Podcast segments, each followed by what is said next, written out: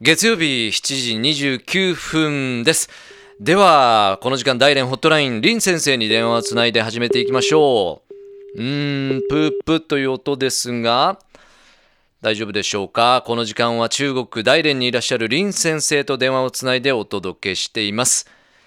さあ、だいぶ福岡もですね暖かくなってきましたけども、大連はどのようなお天気なんでしょうね。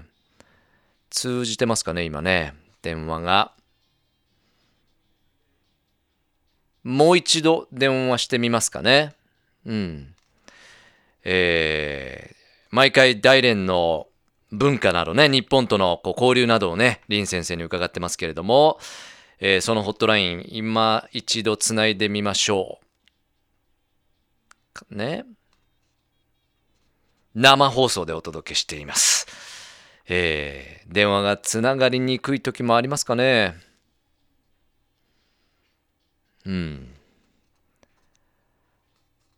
さあもう3月半ば下旬になってますけどもね、林先生にずっとこのコーナー担当してもらいましたけれども、4月以降は少し内容が変更になるという、ことになっております。ちょっと電話が少し不調みたいですね。わかりました。それではですね、電話がどうも調子がおかしいみたいなので、林先生から届いていますレポートをご紹介しましょうか。今日はですね、日本人学校先週お届けしましたよね。今日は中国の海外への留学生事情について紹介したいということです。そのまずデータからご紹介しますと、中国教育部公式サイトにアップされています。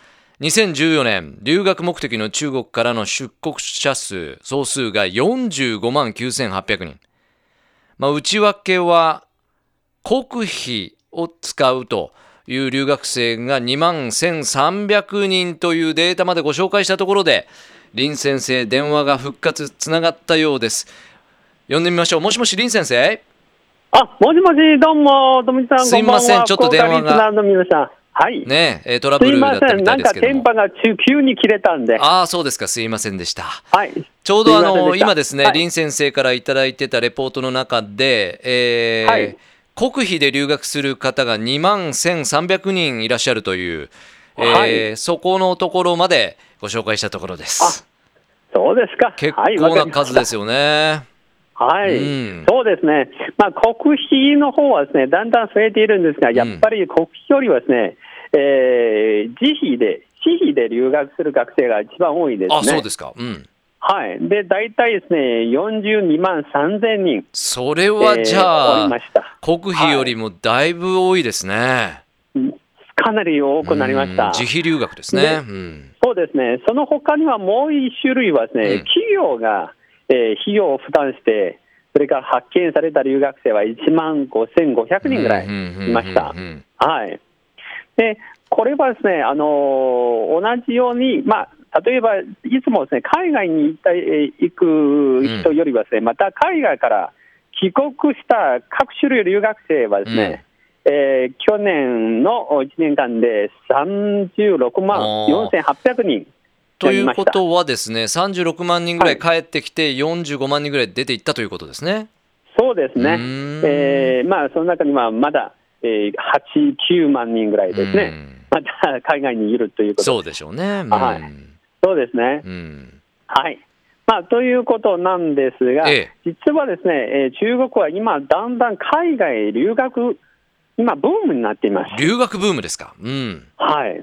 で、特に去年のデータは2013年、一昨年のデータに比べると、中国の留学生は出国者、帰国者いずれもさらに、増えているということなんですね。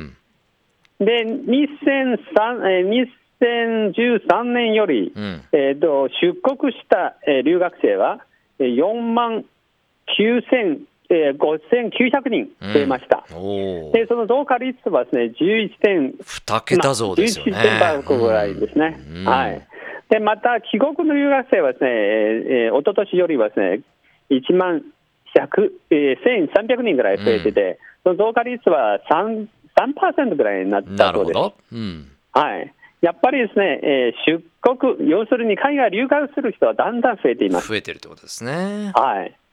で、特にですね、私の調べでは、中国は改革開放をですね、する年は1978年から、うん、昨年の36年間、うん、中国から海外に出た各種類留学生の総数は、なんと351万8400人。うんに達したそうです、うん、はい。でその中ではですね、去年の時点では留学生として、出国し、で海外でまだ、学んでいる中国人の数は170万人ぐらいで、うん、でそのうちはですね108万、約109万人ぐらいですね、海外の各レベルの教育機関とかですね研究機関でいろいろ研究しているそうです。なるほど。ということはもう留学してもうその先で研究をずっとしているということですね。そうですね。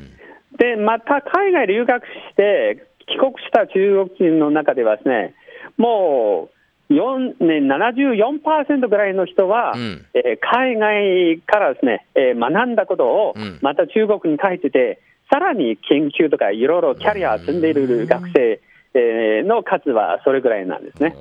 7割ぐらいです。そうですね。はい。で、特に今日はですね、主にお話したいのは、はい、大連からはですね、大連から、どれぐらい、去年は海外で留学に行くのか、うん、それはデータに統計によると4万人ぐらいだったそうです。はい、4万人。うん。はい。で、その中ではですね、もちろん、留学先として欧米を選んだ人は一番多いんですが、うん例えばアメリカとかですね、イギリスとかドイツ、イタリアとかですね、その国を合わせて1位だったんですが、うん、実は日本は2位だったそうです。素晴らしい、素晴らしい。うんはい、でもですね、国別から言うと、やっぱり日本は一番多かったようです。ああ、よかったですね。はいうん、そうですね。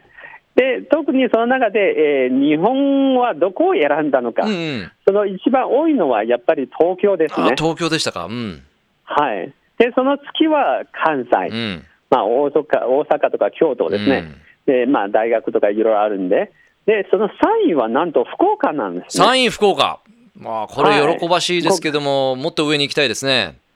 そうですね、もうこれからもぜひですね福岡へ行く留学生が増えてほしいんですね、うん、で特に最近中学生や高校生の海外旅行、要するに休みを利用して海外旅行行くのはすごく盛んになっています、うんでその原因の一つはですね、実は将来自分は留学行きたいところを事前に見てみたい、下見ですね、うんうん、そうなんですよ、うん、はい。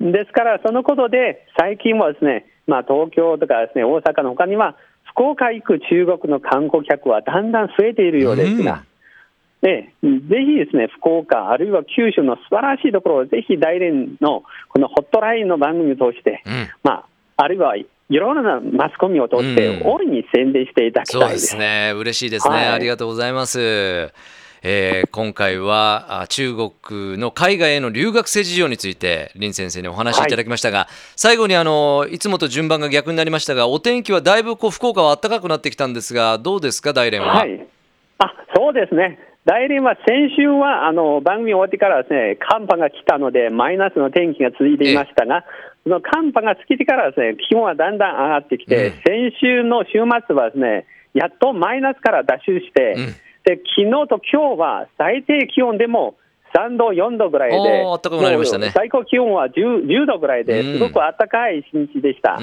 また今週も良い天気が続くそうです。ですよね。ぐんぐんと春が来ますね。はい、そうですね。はい。ありがとうございます、はい。今日ちょっと電話トラブルあって申し訳ありませんでした。いえ、とんでもないです。はい、こちらこそすみませんでした、また来週よろしくお願いします。はい、こちらこそよろしくお願いします。再見。Love FM Podcast Love FM のホームページではポッドキャストを配信中。スマートフォンやオーディオプレイヤーを使えばいつでもどこでも Love FM が楽しめます。LoveFM.co.jp にアクセスしてくださいね。Love FM Podcast